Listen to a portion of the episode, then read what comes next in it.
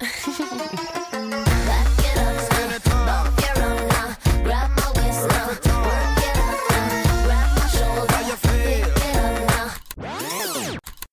to the Original Doll Iconography. I'm your host, James Rodriguez. I'm the Original Doll, I unpackage music with the people who create it, and at the same time, we give back to charity. For more information, just go to the website, theoriginaldoll.com. Big shout out to my Patreon supporters. You all rock. Because of you, we can keep this thing going. And as with every episode of The Original Doll, any audio recording, ripping, stealing is strictly prohibited in every country in the world. So if you see anything leaked, please report it. We're going to get right to the show, and today we're going to be talking to Britney Spears' former A&R, Steve Lunt, about the In the Zone track, The Hookup. My name is James Rodriguez. This is Iconography, the original doll.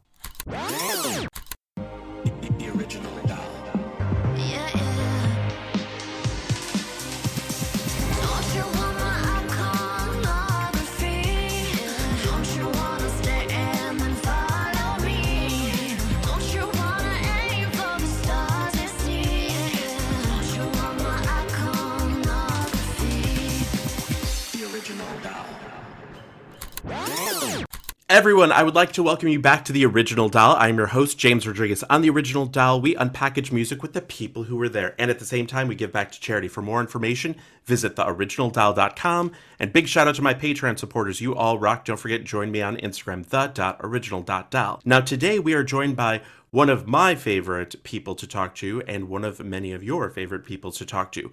We have Britney Spears' former A&R guy, right-hand man, arranger, producer, songwriter, his own recording artist. We have Steve Lunt. Steve, thanks for coming back. You're welcome. Today, I want to talk about.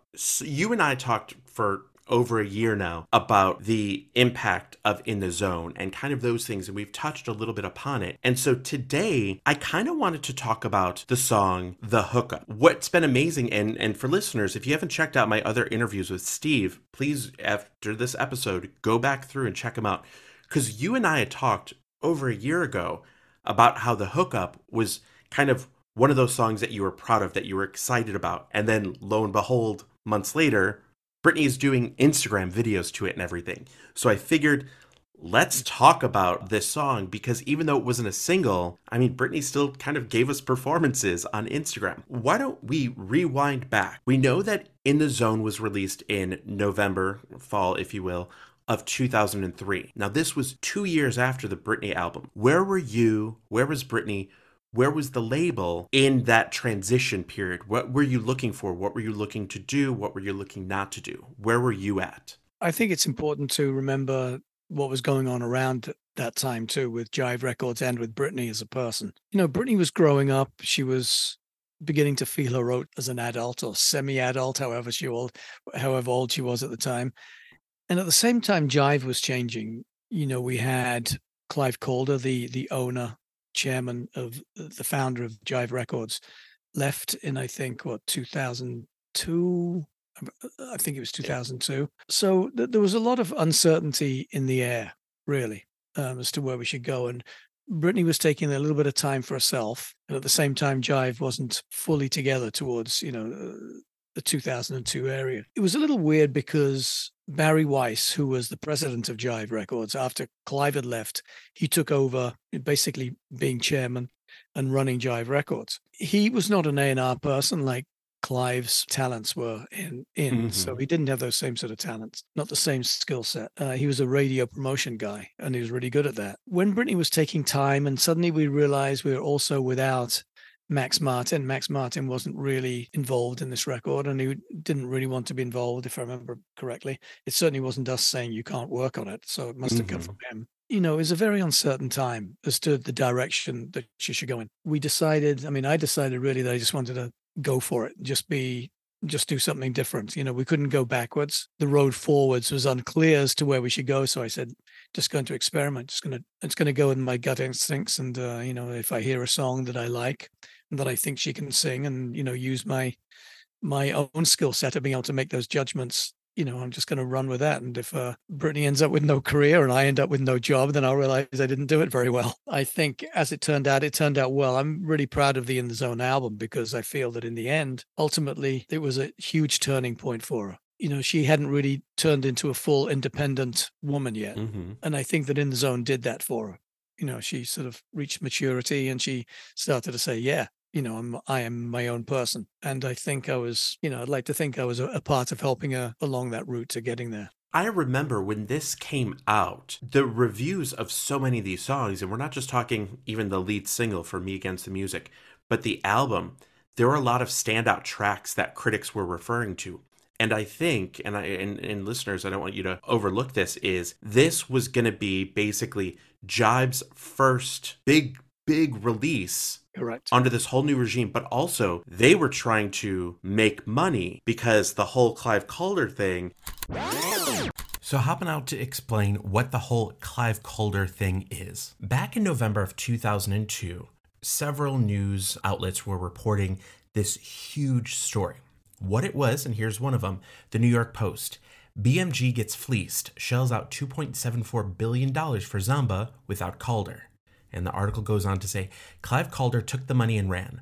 Bertelsmann agreed yesterday to pay Calder 2.74 billion for a majority stake in his independent record company Zomba, and Calder promptly resigned. While most of the music industry expected Calder, a hip hop and pop music legend who formed Zomba's Jive Records in 1981, to bolt after getting his money, Bertelsmann's hope when it agreed to the deal in 1996 was that it would keep Calder in the fold. Yesterday's announcement was the conclusion of an ongoing saga that resulted in Bertelsmann massively overpaying for Zomba, which was once hot with its pop acts like Britney Spears and R. Kelly, but has since waned in popularity. Bertelsmann did manage to whittle down the price from $3 billion, which Calder originally claimed he was owed when it was exercised a put option last summer that required Bertelsmann to buy him out. The actual market value of Zomba, according to industry sources, is south of $1.5 billion.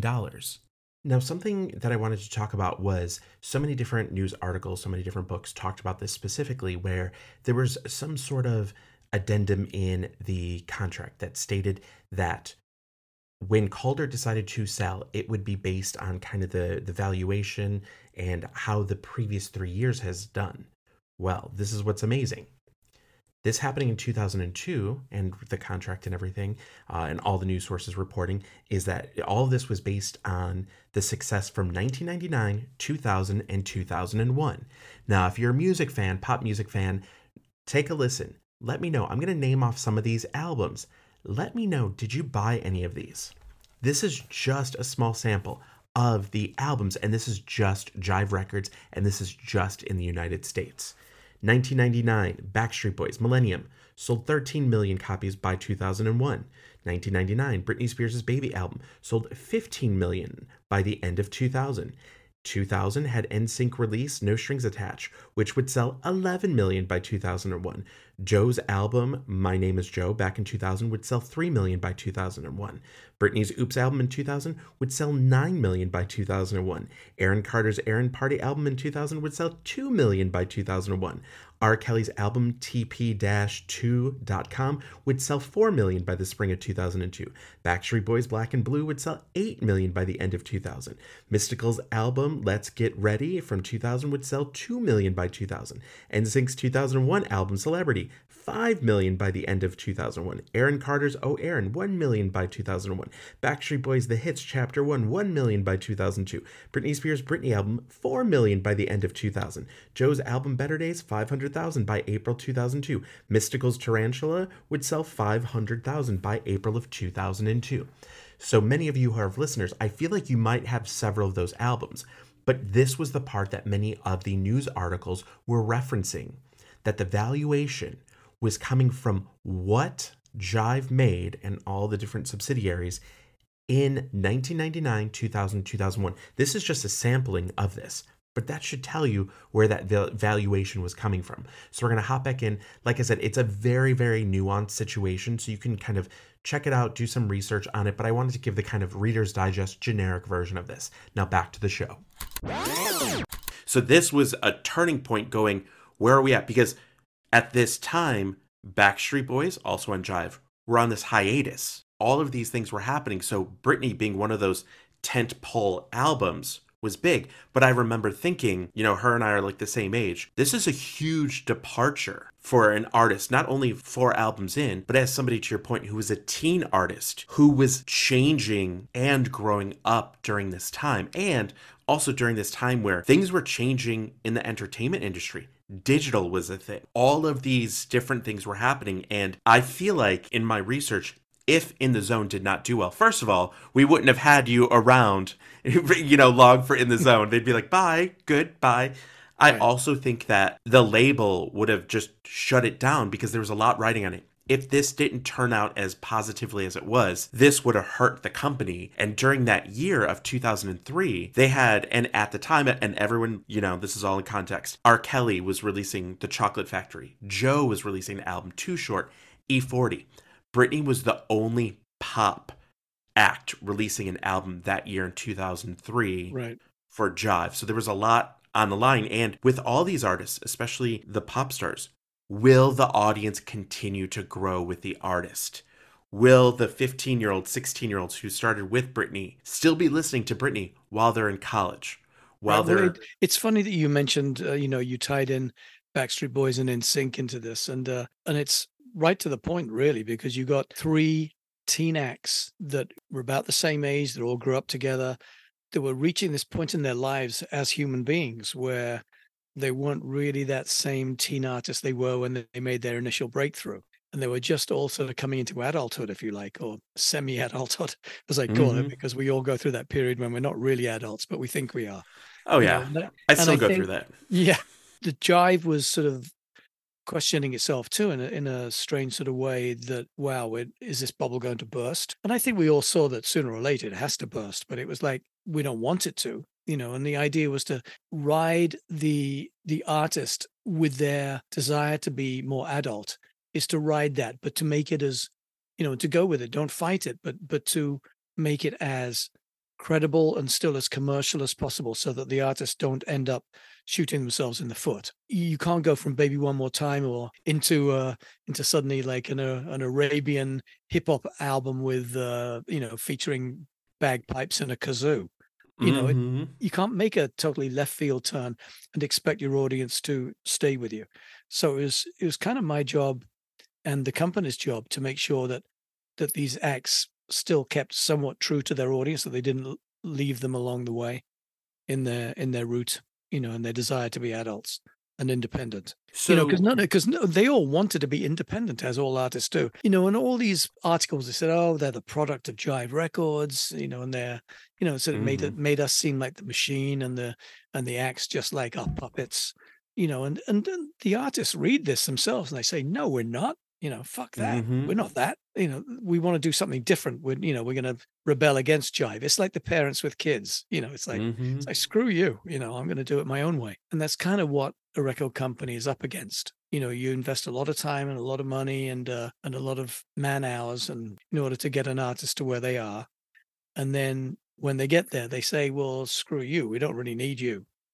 But the fact mm-hmm. is, they mm-hmm. do, and so you got to try and protect them from themselves a lot of the time and that's kind of what we kind of what my job was on in the zone. And as you and, say, it was the first, I'm sorry, but in the zone was, as you said, it was a, a, very important album for Jive Records because, and for Barry Weiss, who had taken over, you know, being chairman, because a lot rode on this. So the first pop artist coming out and she was without Max Martin, the incredible genius hit maker that she had, you know, always had there, and the Neptunes. So we were kind of just floating in the in the ether, trying to work out what to do here, you know, and and I just decided to be creative and just go for it. Well, and I think this is one of those things where the pressure of it, to your point, everything that was put in place that helped up until the last album be successful you're taking out Clive, you're taking out Max, you know, Rami, all these people, and then it's like there's the good thing and the bad thing. But I think that that opened it up, and as a as a fan of the music, I also think that's why this album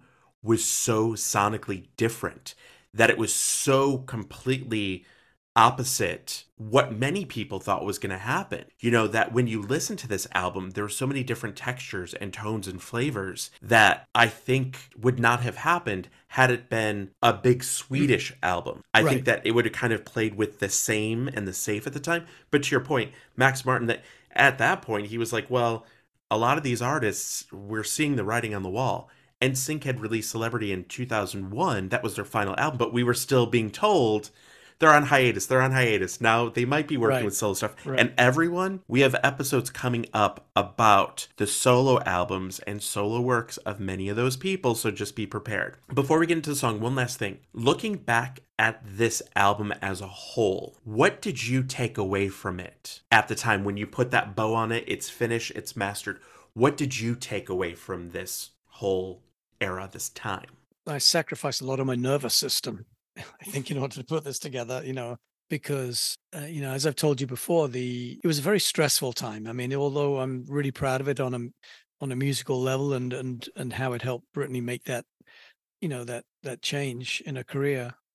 Um, it was very stressful because the company didn't know what they want, and I was I was still an employee of the company, so I I didn't have total free reign Mm. and we were I was kind of being forced to put Britney with people that I didn't think were suitable, or have Britney, you know, work with people who I thought didn't really get the subtleties, like the nuances of what Britney should be or what she could be. Mhm. It was kind of it got to be a little bit. People wanted me to put put it together with like the flavor of the day of uh, of, Mm. of writers and producers of the flavor of the day, and these people were kind of like, you know, just like street artists, like they they didn't really know what the pop thing was about. They just came from this credible street level thing. And that those two things don't really mesh with Britney. You know, like Britney needs a song. She doesn't just need a one chord groove with a with a hype man, you know, like, you know, d- Mhm. doing this doing this stuff. So it was that was stressful because Britney didn't want to do half these things and I certainly didn't want her to do half these things. So trying to trying to force this uh, square peg through the round hole was not the easiest thing to do. So, listeners, we are going to be talking about, and some of these episodes have been out, uh, many of the In the Zone songs, including some of those bonus tracks. Today, we are going to talk about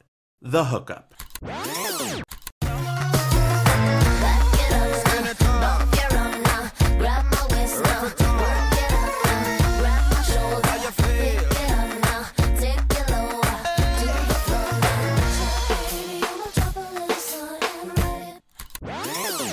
The Hookup. And listeners, when I tell you, Steve got very excited when we talked about this like a year ago just in like different different episodes because it clearly was one of your favorite things. And this this in the zone album i can safely say is like your your magnum opus. Like this is something that every song that we've talked about you've had these stories and there's this spirit. Not that they didn't have those before in other songs but i think that or other songs or albums but i feel like this is the most you and Britney album Yeah. the collaborations, not just features or duets, but the songwriters and producers that in most of these were good fits. And we'll talk about what most of those means in a, in a future episode. I think the listeners will know when you go through the set list that there's some unsavory people on this album. Let's talk about the hookup. This was the first time that we as listeners heard Britney with Penelope Magnet with Red Zone, well, Tricky Stewart. Like, how did that come to be? How did these creatives come into Britney's realm? I took a meeting with uh, with Tricky Stewart in my office. Only knew of him through some sort of you know uh, you know some R and B kind of pop things. They hadn't been massive hits. They'd been hits. Uh, I think it had one. I, I can't remember off the top of my head now. But um, in the pop world, he wasn't really known other than maybe one song, which was you know which was doing something. So when he came in and uh, listen to him, he made his case really well. The guy is a very smart guy, and uh, he really impressed me and he had his own studio down in Atlanta and his own setup with a crew of writers and and all the rest of it. And I said, you know, I like this guy. I'm just gonna. My gut tells me, let's see what what this is. And I basically, cut a long story short, brought them up to New York, and we spent. Uh, over a week, I can't remember exactly one, two weeks or something in the in Battery Studios, which is Jive Records studio in the building. Just started like, you know, making the tracks. I mean, you know, with Britney, got Britney in. And one of the pieces to this puzzle, which is really important, was Penelope Magnet. She's so good. Yeah, I know. So And she, she just came in and she supplied the attitude. There was a real, you know, when you put someone like Britney at this point in her career with, with just male producers, it, there's a, a tension there, just in general. Nothing against any particular producer, but it's just the way it is. I mean, it's no no girl entering womanhood wants to be told what to do, even if it's politely and respectfully Mhm. to do something. You know, they there's a kind of natural fuck you response to that, which I'm sure Britney felt inside at times and never really voiced. But with when Tricky came in, he was very artist friendly to begin with. And then when Penelope was when he brought up Penelope and Penelope and, and Britney just bonded just like that. I think they both wanted to be each other. Mm-hmm. Hopping out for a quick second. What Steve is referring to, and many of you have been Britney fans for decades at this point, know there was always this thing where everyone was like, Britney's manufactured, she's too polished. Even when she would do something that was considered quote unquote a little edgy at that time, people were saying that she still didn't have that street credibility. What Penelope Magnet was able to do was bring that street cred to the song, to Britney Spears, and in turn, Penelope Magnet was learning the polished pop style. So it was these two women that were completely different in their styles coming together and being able to create something that is so genuine to both of them. So at the time, you have Britney going, Ooh, I like what you're doing. Penelope going, Ooh, I like what you're doing. And it worked. And don't forget, join me on Instagram, the.original.doll. There you can see all sorts of videos of me honoring Britney Spears and so many others. Back to the show.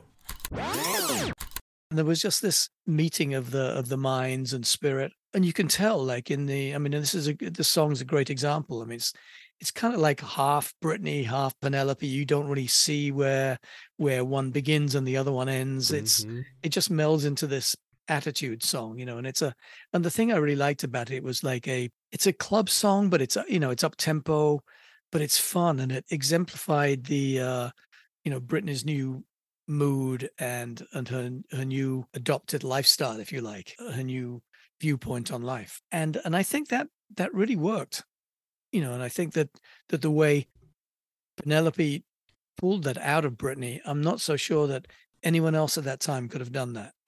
The bodies are shaking, wanna make my body keep shaking. Better get your butt out it, baby. Come on, let's go. people who might be like, wait, Tricky, I know that name. Before he worked with Britney, he had a hit song with Mya, Case of the Yes. X, which I got to interview Mya. So check out those episodes. And I got to interview her songwriter of that, Traci Hale. But this was being able to create something. And it was interesting because so many people were like, there's Pharrell, there's, you know, the Neptunes, and then there's this guy coming that is bringing this different kind of flavor. And I think what Penelope really brought in all those songs that she worked on, because it's no secret for those who know, there were several songs that she worked on with Britney. I think what elevated Britney was when Britney started using that new tone, that that's that vocal Mm. that was similar to Penelope Magnet. Right. We talk about people are like, oh, the label made her do this, this. Britney knows what to do with her voice and what needs to be done.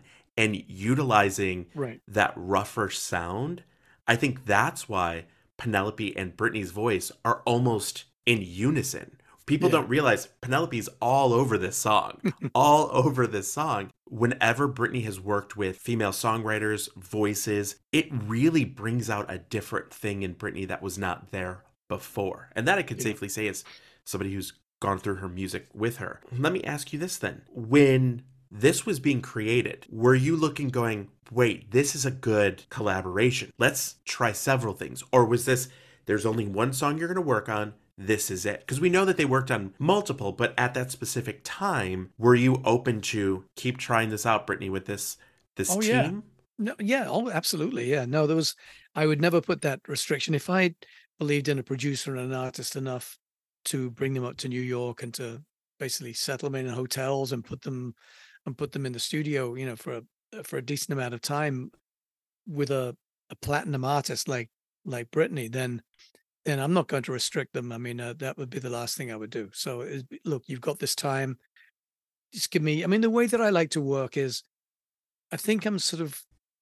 I think one of the things I do pretty well is sorting the wheat from the chaff, as they say. Yeah, that means sort out the good stuff from the from the just the stuff that's there or thereabouts. And in this and in the case, you know, when I'm working with artists uh, and producers, I'll say, just give me as much as you've got. Be as crazy as you want. Don't feel inhibited in any way. Just just go for it. You know, just be as creative as you can, and let me tell you yeah, this works, that part works, this doesn't work, this works. And I can go through and I'm pretty good at cherry picking. I think I'm anyway, pretty good at cherry picking the parts that I that I want and what I think will be suitable.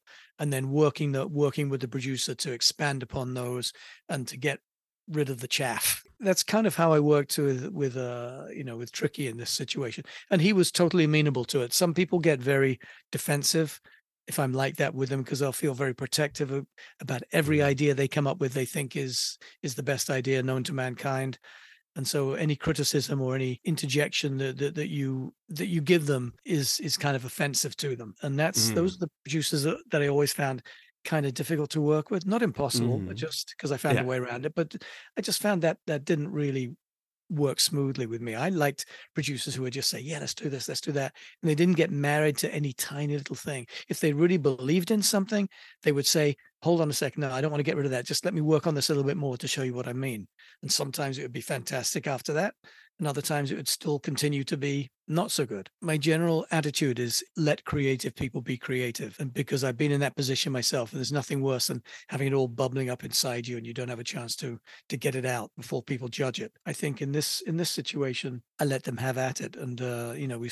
I think we started off with me against the music. I can't remember which ones we did first, but or in any order. And I think that's testament to how well we all work together as a team because the ideas were just coming thick and fast. You know, they'd come up with an idea, say, well, try this, try that, try that, do this, do that, you know, and they would try it and some would work, some wouldn't. And then we just move on from there and just keep on building this thing slowly but surely. And I think that's how we managed to get so many songs of that ilk on this album. Uh, the hookup is Okay. definitely one of my favorites because it just seems so something so pure about it to me. It's just like fun. It's it's like unpretentious. It's it's fun. It's of its time. The track is great. you know, the instruments are great and everything. And it's basically just most of it's just like one chord all the way through. It's just like it's not a highly sophisticated song in a in a in a melodic way. It's just just a lot of fun and it just keeps on going like a like a steamroller. And and it just makes you fall in love with the singer or singers in this case in in the song. 20 years ago, I remember thinking, whoa, her voice is so different herself on this song because the verses is different like texturally than Right. than the choruses are, the bridge and everything. And I think that makes it super enticing. And also it's that dance hall that's in there that has always Yeah. been, you know, great, but also Britney Spears being able to do the song and it sound not manufactured and forced and Right. gross. I think that that's and many many critics pointed out that this was one of the highlights on this album. One of the things that many people might not know is the original lyrics to this song were not very G rated.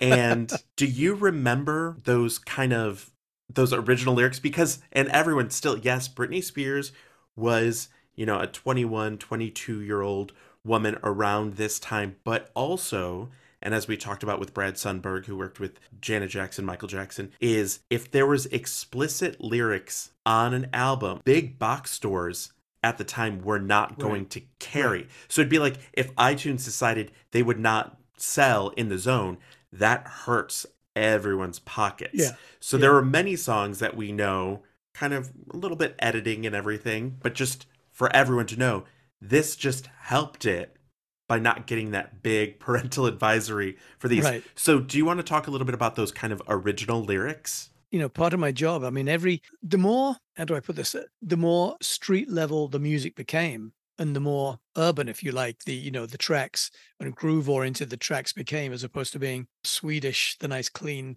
squeaky clean swedish thing as soon as it turned into being more atlanta and new york you know sort of the bias that way where you get where you get people who are not used to writing maybe pop lyrics they're normally used to writing like rap lyrics. Trust me some of the some of the things that come out that they think would be great for Britney because she's a you know hot looking 20 something year old girl let's and I say yeah let's talk about Britney being this that and the other. And it's kind of my job to sort of be able to talk people down off the ledge a little bit with that and to say and to say I don't think we we can really say that we can hint at it or can use another word for this word you know and still get the same vibe across without it being causing too much trouble. You don't want to cause trouble. You don't want to give people more especially on an album like this which is basically like a comeback album if you like you know even though she had never really gone away. You don't want to give people the reason not to like it especially critics and radio and everything. You don't want to give the gatekeepers an excuse to say, "Oh, you know, we're not going to play this Britney record because it has the word shit in it," or you know, hmm uh, she said "fuck." You know, it's the, like yeah, you don't want to give them that that excuse.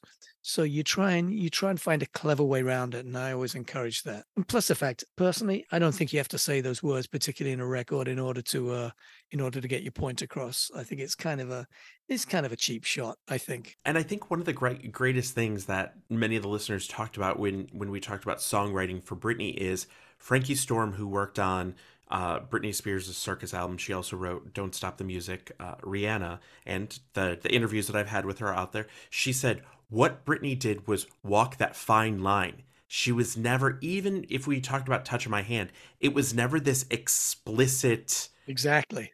That's my point. Exactly. Yes. And for the listeners, in the hookup, instead of said he wanna hook up, it was originally going to be said he wanna. F- so and Go for on, you me, it's like, it. oh, Come on, uh, James, he say wanna fuck. There you go. so- many people talk about that. They're like, is the expletive worth it in that moment? And sometimes the punctuation there makes sense. Mm-hmm. Yeah. Other times it's like part of the mystique and the awesomeness of Britney has been this like almost dichotomy where she's almost going where she's about to go past that line, Right. but brings it back. But the creative part is how do we get that same message sent across? And they kind of have to work work harder with it. And I think this is one of those songs that I think said he want to hook up. I mean, the song's called the hookup, so Yeah. it's he was never going to be he said he want to. F- so it's self-explanatory you know if you need to to put certain words in there before it gets the meaning across then you kind of miss the point it's you know when you you know you you you get the feeling from the recording from the moment it starts you know this is kind of like a like a sexy call to arms let's get on the dance floor let's this is just like hooking up with someone and everyone knows hooking up isn't just holding hands and going to the movies you know so so you know you don't have to say anymore especially when it's delivered in such a way that that that Britney and Penelope did. It just keeps on sort of rolling. It's very sort of, you know, sensual the way they sing it. So you don't need those words in there. So then, as as we come to close, talking about the hookup, when you look back at it, because here's what's interesting on the album, because everyone, Steve was part of the sequencing of the album, and songs at this point still had reasons why you put them in the order that they did. The hookup comes, and for those those listeners, we'll just do a refresh. It opens with "Me Against the Music." I got that boom boom, showdown, breathe on me, early morning, toxic, outrageous, touch of my hand, the hookup, and Shadow, then Brave New Girl, and Every Time. So the hookup comes after Touch of My Hand. One of the things that I thought was interesting that you mentioned to us before is kind of this this roller coaster. You want to give people like this kind of up and down. And when we talked about Every Time, you said we want to end so that if you start back at the beginning of the CD, boom, you have me against the music. So then you go from the hookup to Shadow. So what would what you talked about before, having the hookup towards the end of the album, was that because it was one of those let's get the energy back up towards the end of the album? You know, not necessarily. I'm not I don't think about it. I mean, like th- that is part of of what it is, you know, I guess, because I do like the ebb and flow of, uh, of Mhm. where an album goes.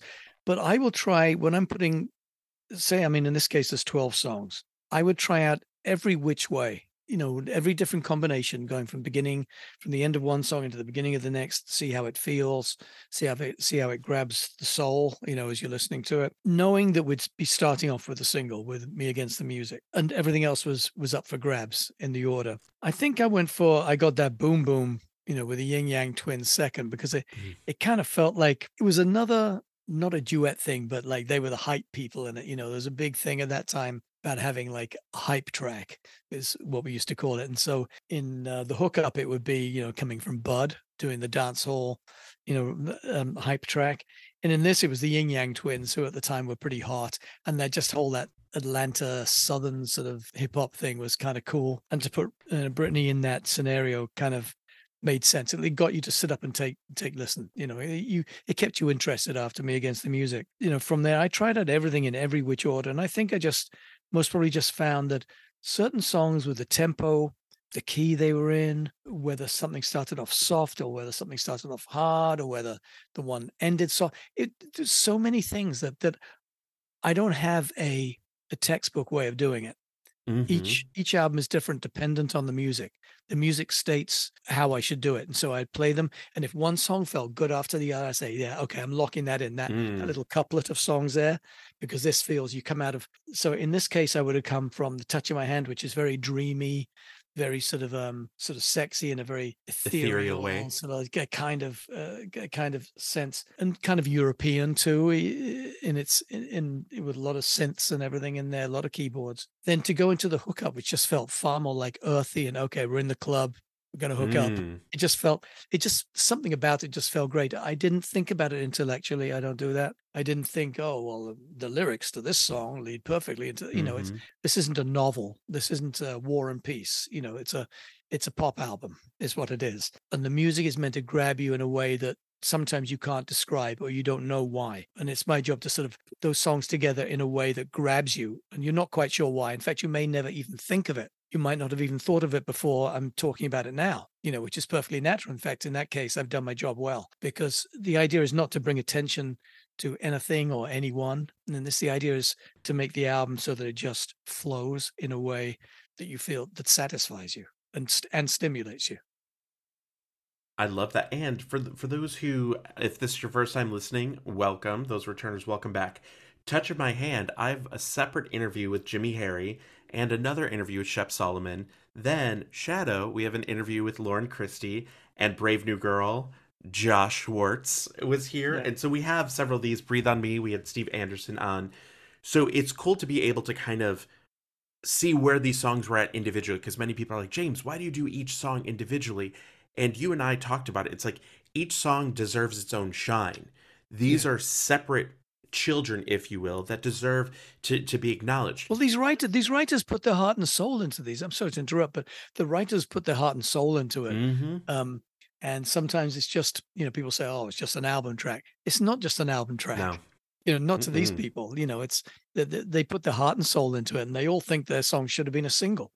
And they're most probably all right because there are so many possible singles on this record that you look back on now and you should say a lot of songs that you look back on now and you say, well, that could have been a single. So I'm very supportive of the artists and writers and I, and all credit to you for bringing all these one all these people into the spotlight. And I'm sure it's interesting com- if people want to compare stories behind certain songs because everyone's memories are different, you know, 20 Mhm. years later. I'm sure that my memories may differ to you know Sheps or uh, or Mhm. Jimmy or you know you know, or the the Matrix. I mean, I'm I'm sure there's going to be discrepancies in the story somewhere, and I think all we can do 20 years later is to tell it is to tell the truth the way that we see it or the Mhm. way that we remember it. I always try to do that. One last question about the hookup. It shows, and we're going to talk about this with other songs. It shows arranged by Tricky, Penelope Magnet, Britney Spears, and Steve Lunt. What Right. Does arranging mean? Well, arranging is separate from songwriting. I think people have to realize that. The songwriting is you you come up with the chords, you come up with the melody, and you come up with the lyrics. It's basically when you boil down to it, the ground zero of a song is those those three elements: is melody, the lyrics, chords. In the songwriting, it's it's three elements. In the in the arranging of it, it's coming up with arrangement ideas. They say put a harmony here, or why don't you put this little melody on a keyboard here, or why don't you take this section and put it there instead of where it was? You know, like move the middle eight up to right after the first chorus as opposed to leaving after the second chorus. Why don't we have a, a crowd chant on the last chorus? You know, just things like that. Those are all arrangement things. They're all taking care of some of the, the, the way the music is ultimately comes out. But it's really not writing unless you're coming up with a specific hook itself. You sort of say, okay, Mm. play these notes, da da da, and that becomes the hook you know, and that becomes a major thing. Then it becomes part of the writing. So it's kind of a gray area. I'm very aware of that is having, you know, of what that gray area is and where it is and where I shouldn't overstep that mark in my duties as an A&R person. I'm not one of the A&R people, and there are plenty around who insert themselves into the writing process and then Mhm. claim, you know, and and claim they're a writer, and the artists and the and the producers feel obligated to go along with it and to kowtow down to it and, and put that A&R person's name in there as a writer because they're scared they won't get the song on the album. Mhm. You know, that's never been my style. In fact, quite the opposite. I've always found that I've that I've given a, a lot more than I've taken back. Let's put it that way. You know, I tend to uh, I tend to give out my ideas very freely Mm-hmm.